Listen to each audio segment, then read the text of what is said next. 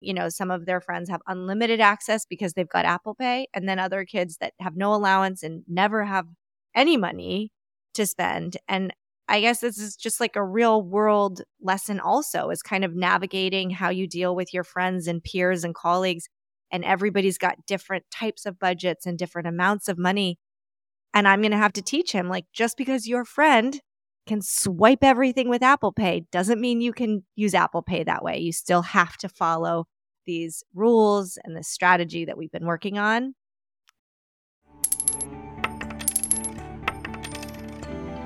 Hello, and welcome to Cents of Responsibility. I'm Alec Lindenauer, a certified financial planning professional, husband, and chief allowance officer to two daughters. I'm also the creator of the Cents of Responsibility tools and how to instruction parents need to raise their children into financially literate, money savvy adults, even if they don't know much about finance themselves. I'm Julie Frans, a chef entrepreneur at heart, wife, and mother of two middle school children. I also curate the Cents of Responsibility community so parents have a forum to ask questions, share success stories, and discuss their journeys. As a financial newbie myself, I'm also cultivating our group support system to help carve out my own family's path toward financial literacy. Welcome back, COR parents and caregivers. Looking forward, as always, to today's episode. This episode was inspired by a scary statistic that I heard, which is somewhere between a third to a half of Americans cannot cover a surprise $400 expense. So, what would help the majority of those folks? An emergency reserve. Of course, that's not possible for everybody, but that is the prescription according to a lot of methodologies for financial planning. Now, in our last episode, we discussed behavior over finance. Behavior is the idea that, hey, money's not such a scary thing. If you get into the finance conversation, well, that's science, right? That gets a little bit scary. But if we talk about behavior, that's letting our kids practice with money. How do we practice a cash reserve? If that's a behavior that we want them to develop, well, that's exactly what we're going to talk about. We're going to get granular, we're going to get actionable, and we're going to get helpful. So stay tuned for that. And incidentally, I did write a recent blog post about this very topic about emergency reserves for your kids. So you can check that out at centsofresponsibility.com slash blog. And of course, Cents is C E N T S. Also, I just want to tell you that the best place to start your COR journey or to improve your COR journey is at centsofresponsibility.com slash resources. And as always, I invite you to rate this podcast, give us a comment, drop us some feedback whenever you get a chance. All right, enjoy and teach sensibly. Today, Alec, we're going to be talking a little bit about how to use an emergency reserve fund and how that could be a great addition as a fifth bucket to your allowance program. You're actually going to tell me how to do it because this is not something I've tried and I'm really excited about learning from you another tool of the trade. And then we're just going to get into it. We're going to share some stories, love talking the wins, the challenges, the good, the bad, the ugly. Always the and ugly. how Always. and, I know and how we've come come around to see the other side and see the light. So let's get into All it. right. Tell us, uh, tell us what you're all about today, Alec. All right. So, an emergency reserve. Julie, I was doing some reading uh, a couple weeks back and I came across this statistic. This was during April. It was uh, Financial Literacy Month. And it said something to the effect of that, like over half of Americans cannot cover a surprise $400 expense. And I was like, wow, that is, that's startling. That's heartbreaking. I mean, that's that's a, a, tough statistic to hear. If I'm wrong, it's like 40% or 60%. I mean, it's a pretty big number. And when I got my certified financial planning designation, one of the key tenets, like one of the core things in terms of, okay, well, what do you plan for? It is the idea of an emergency reserve. It's the idea that you save up somewhere between three to 12 months of living expenses. And you have that as a backup for your life as you, as you move forward in the event, whether it's you lose your job or there's a recession or the air conditioning breaks or whatever an emergency may be. And the idea was that if you are uh, in an industry or you have a job that's something where it's very vulnerable, you should have closer to the 12 months. And if you have very, very good job security, income security, then it should be something closer to the three months. And it's a it's a personal preference, but it's a basic tenet of financial planning is the idea of this emergency reserve. Through all of these tactics, these money teaching tactics for our kids, if we're trying to create experiential learning opportunities for them, I've been thinking, okay, well, how do you create the idea of an emergency reserve for your kids? How do you get them to practice that? And that's really what I've introduced to them. So, you know, you went through the elementary starter course, which is okay, well, K through six, K through seven, somewhere in there, you know, utilizing the different buckets, spend, save, invest, and donate. Now that they're firmly in middle school and, and high school, as that process evolves, yeah, we have added this fifth bucket, a fifth bag, a fifth wheel, whatever, whatever it is you want to call it. But yes, so now they have that, what I call their, their emergency reserve. I love it. Yeah. You know what John's emergency reserve will be used for? What's that? Bike maintenance. Mm. Every day there there's another tire popped or bearings need to be replaced. I mean, the amount of money that goes out for this kid's bike, all his bikes, and I just keep saying you need to have more money in your savings for bikes. And I don't know, there's a weird gap there of his understanding because savings feels like something you should be saving for fun things right. or saving up for something, saving for camp, saving for a car, saving, you know, big things. And so I think having this idea of like, yes, the savings can be used for future good things. The emergency exactly. reserve also has to be there for those unexpected things that allow you to do life. So, exactly. Yep. Yeah, I think that's a great idea. So, how we introduced it, what I did was I started with when Eve was in sixth grade and Grace was in eighth grade because they had different income amounts. I basically just mandated it. I said, okay, this is what we're doing now. We're going to add a, a fifth bucket and it's called your emergency reserve.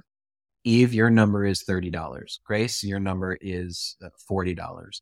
It just felt like appropriate numbers for me and my household, just in terms of, okay, well, these are amounts that potentially, if something happens, if you get into a situation, that this would cover it. There was no real science behind it. You know, all the other things that we've done have been pretty formulaic. This, I, I just really went with my, my gut. So sixth grade, $30. Eighth grade was $40. Well, I guess you had to have some idea when you came up with those numbers of what that would cover. Like for John, for example, his number would be $100 because bike falls, crashes, needs a new seat, gonna cost 50. I mean, I can I can like start kind mm-hmm. of formulating those numbers based on experiences. So I know for him, it would have to be 100. Now, Cassidy doesn't really have too many emergencies. Like she's very calculated. She knows how much she has. She never runs out of money. Hers might be 30, and that would be fair. So, what in your head would be an emergency need for your kids?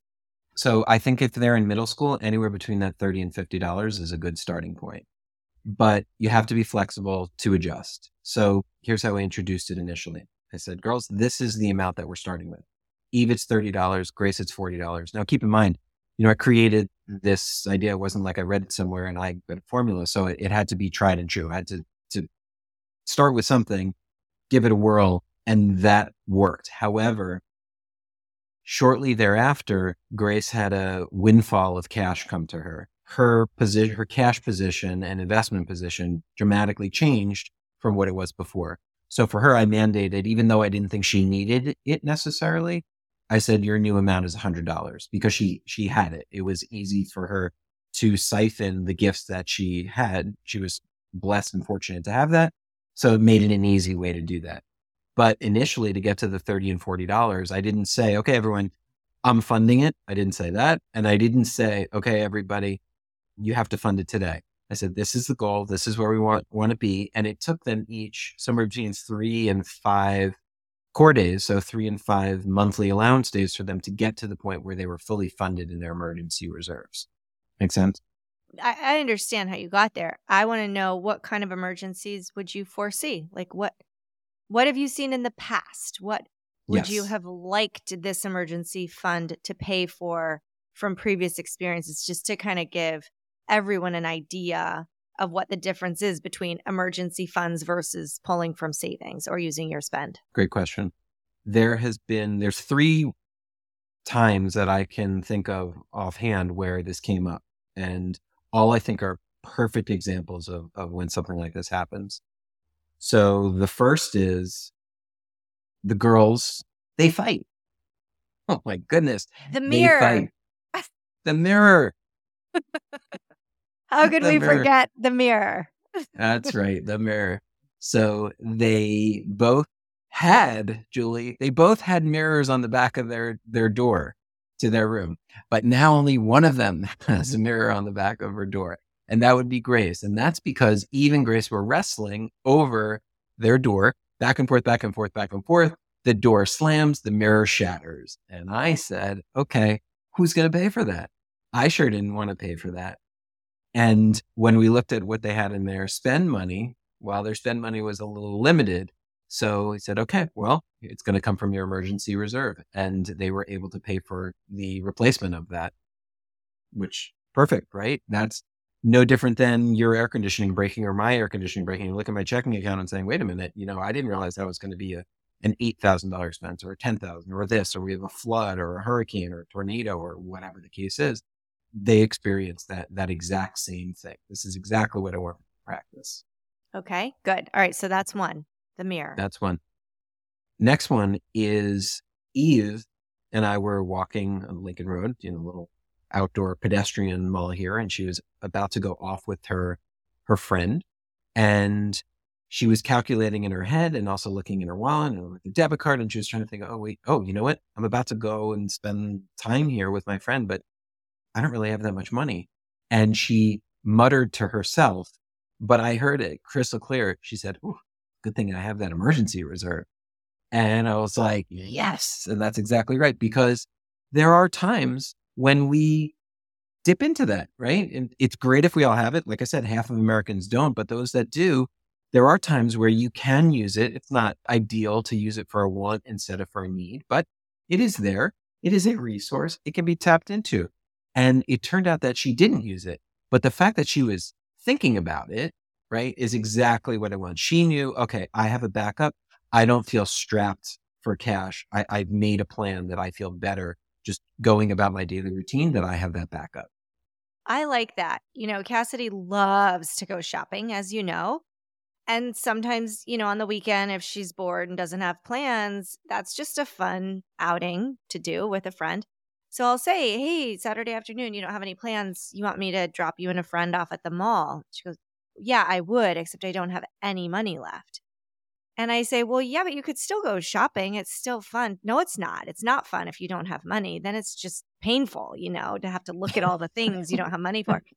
So I feel like if she had that emergency fund and she knew that somewhere back there she had $50 in case she finds something she wants, then she would be more apt to go and enjoy the mall on a Saturday afternoon, even if she didn't have money in her wallet. So I like I like it for that um, option too, just to know it's there, but it's not in your spend. Right. So that was, that's number two. You know, with the credit bill, right? The credit bill is part of, again, the elementary starter course where kids aren't always carrying their wallet around. And so we have the credit bill on the fridge. And when they borrow money from the mommy, daddy, caregiver bank, when we're out, come back and we write that down on the fridge so that they can repay us come allowance day. Now, if they don't actually cover that expense, if they've overspent their credit bill, then they have to pay a penalty. In this case, $10 penalty. Well, one time Grace did actually overspend, right? And she said, wait a minute, I have my emergency reserve. So she paid out of that and she avoided a $10 penalty. Again, feeling that just that gratitude that she had that sense of gratitude, like, oh, I have this, this safety net that I hadn't planned on, but it just saved me $10, right? Which is real life. Yeah, what a great real life moment. Because I've definitely been in that situation before where it's like, oh my gosh, I have a bill due. It's fifteen hundred dollars. I only have twelve hundred in the bank. What am I gonna I don't want to pay the late. And yeah, pulling it out of that emergency and knowing, okay, I've got that three hundred, I've got to add back in there by next month. We're good. I think that's a really great thing for an eighth grader to start learning about or ninth grader. Yeah, ninth grade. And and what I love is that she did it, it worked, she practiced it, and now she's only been contemplating using it since. She hasn't actually dipped into it, which is exactly what I want. That's the lesson, Yeah, the right? goal. Is the goal. Just to have them think about it, know it's there. Okay, just from your examples, I can see how that would work for both of my kids. Okay, so I'd like to know, you know, how you got it started. I know you touched on it a little bit at the beginning of this conversation, but I'm just kind of thinking like realistically how I would introduce this. I'd have the conversation and give the examples of what an emergency fund is there for. I, I kind of am thinking maybe I would even help with a little bit of seed money for that fifth bucket, just so it's not all of a sudden like, here you have this resource and now it has to go into five buckets instead of four. That I feel like that might set off kind of a bad tone or a little bit of anxiety. They already feel this budget strap. Is that a good idea, do you think, to, to like start them with a little bit of money and then give them some goals and some strategic steps forward? So you know I'm a big proponent of you have to do whatever works in your house. Whatever you're Right. doing that you can stick with, that's the best way. Right. I found given their cash flow, how they're spending their income, this worked in this way. I think that it is important that they have some stake in the game. So if you say, Hey guys, here's the plan. You're each going to have, let's just say $60 because that makes it easy. And they're both in, in middle school. So $60. And what I want you to do is I want you to fund it over the course of the next three months. But whatever you put in, I'm going to match. So you're going to put in 10, I'm going to put Oh, in 10. Then the next like month, that. you 10, I 10. You know, something like that. So they see you matching it. It's joint participation. This is what it's for. And so they have buy in into the process. I like it.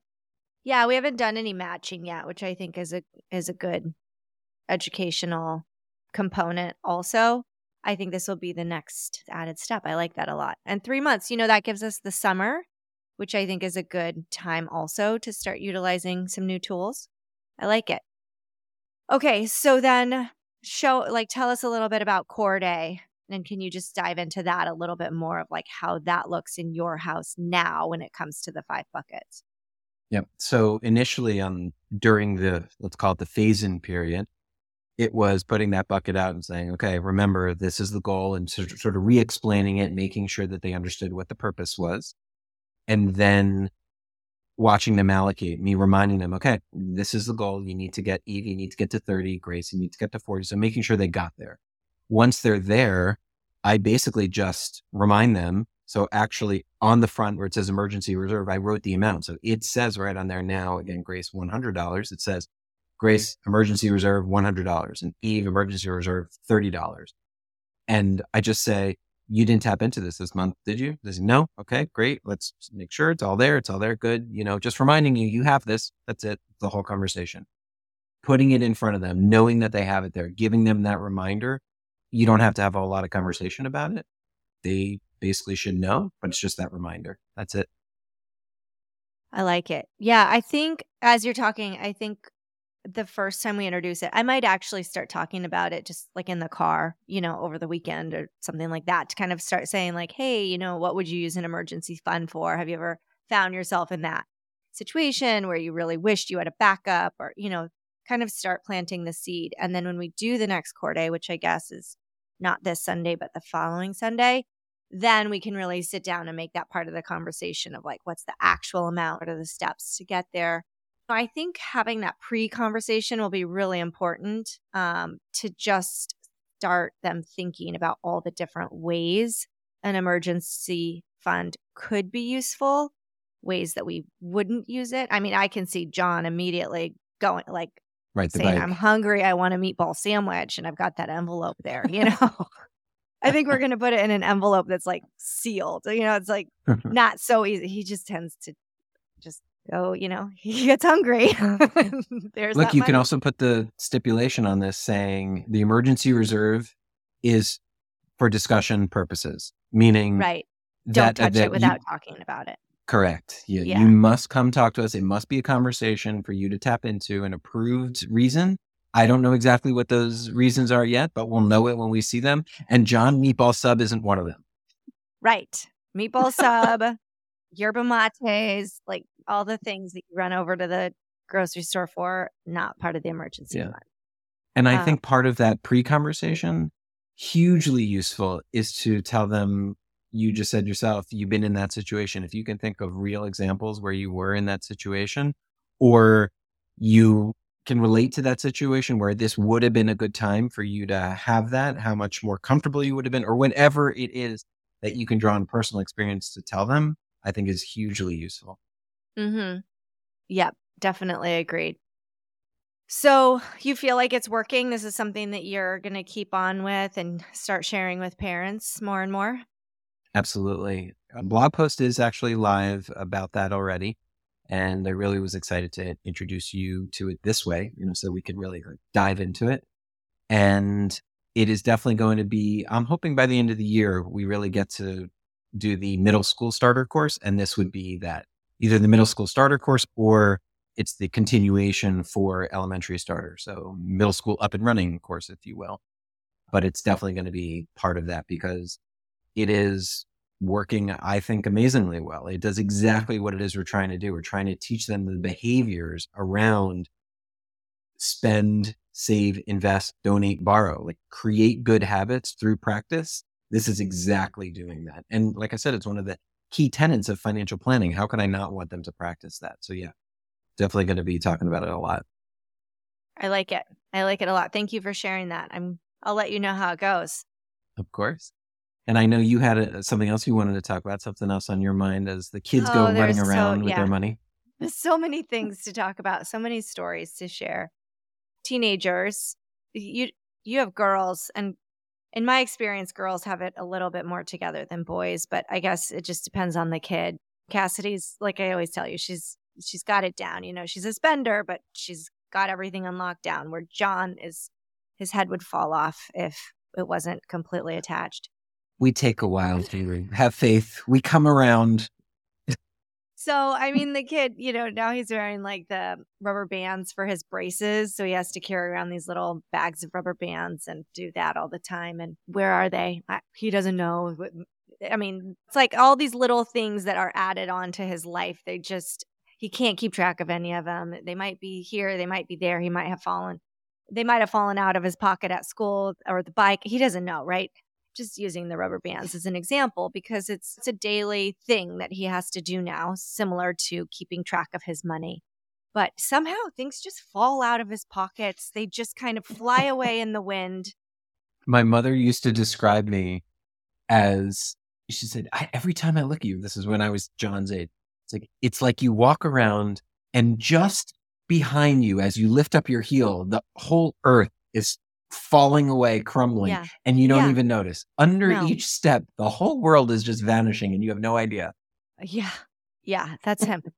I mean, just this morning he's going off to this huge biking day, you know, and he's he's missing one of his important knee pads. Like he's going to this big bike park thing where you need to be padded up, and who knows? It just it's just it's just gone. It's like this is important. This is your safety, you know. It's a really important piece of equipment. It's just gone happens to be in a friend's car that lives down on another side of town and whatever. Anyway, the other day he comes to me and he's like, I had $18 in my pocket. $10 must have fallen out. And I, of course, I get mad at him. And he goes, Well, it's not my fault. It just fell out, fell out of my pocket. like, it's well, gravity's fault, mom. That is your fault. Like, I understand it was an accident, but like, it's very much your fault. Hmm. and he stuffs the money in his pocket and not in his wallet. His wallet is there. And I said, Well, if you pull your phone out, you pull your wallet out, the money comes out, you know, and if you're on the move and it falls out.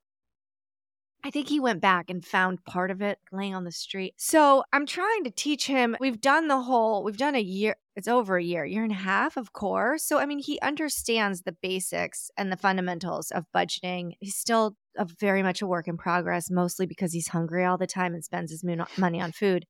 But he's getting kind of these like really important concepts, but just the keeping of the money in the pocket is a really hard one right now. Organizing the money inside the wallet and then putting the wallet in the pocket. And it's funny because I feel like this is sort of a thing that I would be dealing with with like a four or five year old, but then we revisit it at 14, 15 years old. And hmm. so. I just feel like, you know, I don't know that I really have a question for you on this, but I feel like this is probably something that a lot of parents not struggle with or challenged with maybe is this constant like retraining every month of these same topics in different ways. And I just feel like being on the COR journey, keeping that money and budgeting and responsibility front and center and like the topic of conversation has been a really critical element in in just this process totally. of growth and making sure that it's always like a really important topic for our family and our kids to to continue. It's not just like here, here's the lesson, now go and you're done. It it really is this daily monitoring, daily education, daily refining, daily reminding. And I get really frustrated, Alec. And I, I guess I just wanted to say that is that, you know, just because my kids are 12 and 14, it's still every day, every week, every month, we still come up against learning moments and challenges. And and I think it's the blessing, right, that you've given me and the COR community to like make this a topic that's front and center and something that we continue to work on and put importance on. So I don't know if you have any of those kinds of experiences with your kids of like losing money. I know Grace lost a gift card one time and you had to deal with mm-hmm. that. You know, kids come, it's like, well, I lost it. You need to repay it. And it's like, why should mm-hmm. I repay it? You know, this is you how you learn, it. child. Yeah. How did you deal with that again? I forgot how you dealt with her losing that gift card. In that case, Grace actually lost a gift card that wasn't hers. This was a gift card that we had given her. Okay, this is the present you need to give this child at the birthday party when you go. And she lost that. It was $40 gift card or something like that. So yeah, she had to replace it well, we already spent the forty dollars, so now you get to spend the forty dollars. Which the emergency reserve would be a great place to do that from, but we weren't doing that at the time. So we just constructed a way for her to pay us back. But my broader comment, I mean, I know you didn't ask a question, but my my broader comment or feeling about what you said was, I love my kids, but boy, are they pains in the butts. I mean, and every parent deals with the same, just the, you know, different pain, different description of where the pain point is, right? When we look at the COR journey and the consistency is so important, I think of it less as, as daily, partially because that's in, intimidating, I think, for some, but also it does depend on the household. Sometimes it, it's not necessarily daily. It could be weekly. Money touches things very often in life, true. But I think of it more as the consistency of the monthly conversation you're having, right? That's that's the watering of the tree that you're doing every month.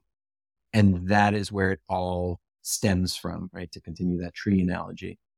And I think at the end of the day, as much as John is a pain in the butt with this particular thing, think of where he would be if you were doing this every month. He would not have that sense of the budgeting and the money and and perhaps wouldn't even feel the sense of loss that he has. I mean, he's genuinely has trouble, obviously, keeping track of his stuff and money is included. But what we're going for then, since we can't always make sure that he's going to hang on to his money, is I want him to feel the genuine loss when that happens, as opposed to like, eh, there's another one. I have another $10 somewhere. Right. He understands the value of money, which is what right. at the fundamental basis uh, this is all about, right? Is getting your kids to understand what is $10. He knows the value of that $10 and how much of a sandwich that is, or that it could buy him two yerba mates. You know, he drank all my kombucha last week. I had bought myself some lovely Health-Ade kombuchas. They were out in the outside fridge. I go out there, not only are they drank, it, they're empty bottles put back in the fridge. he added insult to injury. Yeah. so I said, you you need to walk yourself over to Ralph's today and get me my two kombuchas. You need to replace those. Well, I don't have any money. Figure it out. Find the money. I don't know. Borrow from friends. I don't care how you do it. You drank my kombuchas. You didn't ask. They were empty. Go buy them. So he knew that $10 he lost would have right. paid for those kombuchas. I don't know how he got them. I mean, I, I know he didn't steal them. He figured it out. He I don't know. I don't know where he got the money, but he got it. It must it must have been in his bucket or it must have been on his card or something, you know, but he figured it out and he got me those kombuchas. But I, I do think you're right. Like just knowing the value of that and the pain of that and that had he not lost those, that ten dollars, he would have also been able to get himself two kombuchas or two yerba mates or whatever yeah. he wanted And I think, you know, years ago, I would have been like, okay, yeah, you know, sorry, you lost the $10 or sorry, you drank my kombuchas. No, now it's very specific money for money. We take responsibility for our actions. We need to make up for it when we lose money or when we drink people's drink. Now, functionally, I do think that there's a couple things that potentially we could do to help him along with that. You know how I feel about cash. That cash is really important, right? If how do you teach somebody to value a dollar? You've heard me say this a million times, right? That is you giving somebody a dollar and they give you in return something that you value, right? That's valuing a dollar. He's been doing this now for, like you said, almost two years. So he understands that. So it might be perfectly appropriate to transition him less on cash. I still think there's an important place for it. I think it's great to get a phone case where there's a $20 bill that's in the back of that case always. But if he doesn't have Apple Pay yet, it might be time to add that to his phone and link it to the card so that he carries less cash, have it be his sort of a, a mini emergency reserve, if you will, in the back of his phone. But for the most part, it's really the card and, and Apple Pay middle school, late middle school, early high school, I think is really a prime time to introduce the debit cards and the, and the Apple Pay solutions. So he could be ready for that. So this might be a topic for another podcast, but going into Apple Pay, I love I love the idea of him having some cash because I think it's important to be able to manage cash. The credit card I think is a little bit more restrained and when he's out he, you don't even know how You many times I card, right? his debit card. Yeah, his Okay. debit card. Every time I look at his statement, it's like insufficient funds, insufficient funds. He goes and tries to buy stuff all the time and has no money on it. So he's learning the pain of that too, how embarrassing that is to go up and have no money on your card. But the Nice. problem with Apple Pay, like I said, this could be a deeper conversation for another, t- you know, another day's podcast. But he has, you know, a friend that has unlimited funds on Apple Pay. His friend is always like, Oh, "Oh, I've got Apple Pay. I've got Apple Pay. I, I got, you know, I can pay for anything. I got Apple Pay." And and there's no real like, I- don't think there's like a budget or a strategy there. It's just like when he needs money, there's money on Apple Pay. So there's also that really hard thing of kids learning, you know, some of their friends have unlimited access because they've got Apple Pay, and then other kids that have no allowance and never have any money to spend. And I guess this is just like a real world lesson, also, is kind of navigating how you deal with your friends and peers and colleagues. And everybody's got different types of budgets and different amounts of money. And I'm going to have to teach him like, just because your friend can swipe everything with Apple Pay doesn't mean you can use Apple Pay that way. You still have to follow these rules and the strategy that we've been working on. And Apple Pay doesn't mean just like open the floodgates. It means Right. Apple Pay doesn't mean one other money, way to right? pay using your monthly allowance, you know? Exactly. So what I mean specifically though is you can use Apple Pay with the debit card. You can link Apple Pay to the debit card as opposed to like I have it linked to my credit card, uh, but I also have it linked to my debit card should I want to use that. So you can set that up on his Right. phone. Right. I'm just Yeah, absolutely. saying I need to make sure he understands it's the same as using the the debit card. It's not like Apple Pay is like It's not this free it's not the flowing pot at the end of the rainbow. no, no, it is His. Apple Pay, No. his friend's Apple Pay might be the free flowing, you know, fountain of wealth, but hi- John's will not be the free flowing fountain of wealth. It will be Maybe instead of just- stealing the kombucha, he should have gone stealing that kid's iPhone. exactly. It's like I want that kid's Apple Pay, not my Apple Pay. right, right, right, right. So yeah, so this could be a, a very good time to introduce that to him. Say, listen, kid, I want to protect you from yourself. And Mhm. perhaps you shouldn't be carrying around the wallet as much. Instead, let's get you a phone case with a little hidden component there where you can stuff some cash, you can keep your card, it's all in one little unit, and let's link your your Apple Pay to your debit card. How, how do you feel about that? Yeah. To be honest, he's a very responsible kid in so many ways. You know, he can he can find his way around this entire city. He can take the train places, manage his time really well. When I tell him to be at the tutor at 5 and ride his bike there, he I mean, he's he's definitely like on it when he needs to be, but it's the it's the material stuff, you know, that just kind of flows. It just it just flies away. falls right under his feet with every step. I, I get it. My mother will appreciate that, and she will appreciate this podcast for sure. All right. Well, that wraps up today's episode. So thank you everybody for being here and for listening. Julie, we sprinkled you all over this episode and that always makes it better. Thanks, Alec. Fun to be here. Always fun to talk about kids and money. Yep. So, everybody, just as a reminder, as always, the best place to start your Cents of Responsibility journey is on our website, centsofresponsibility.com, C E N T S, of course, because ha, ha, we're so clever, Julie. Um, and you'll find links to the blog, the podcast, all of that good stuff. Don't forget to hit subscribe to wherever you're listening to this or watching it or whatever it is. And of course, Julie, we close with teach sensibly, everybody. See you next time.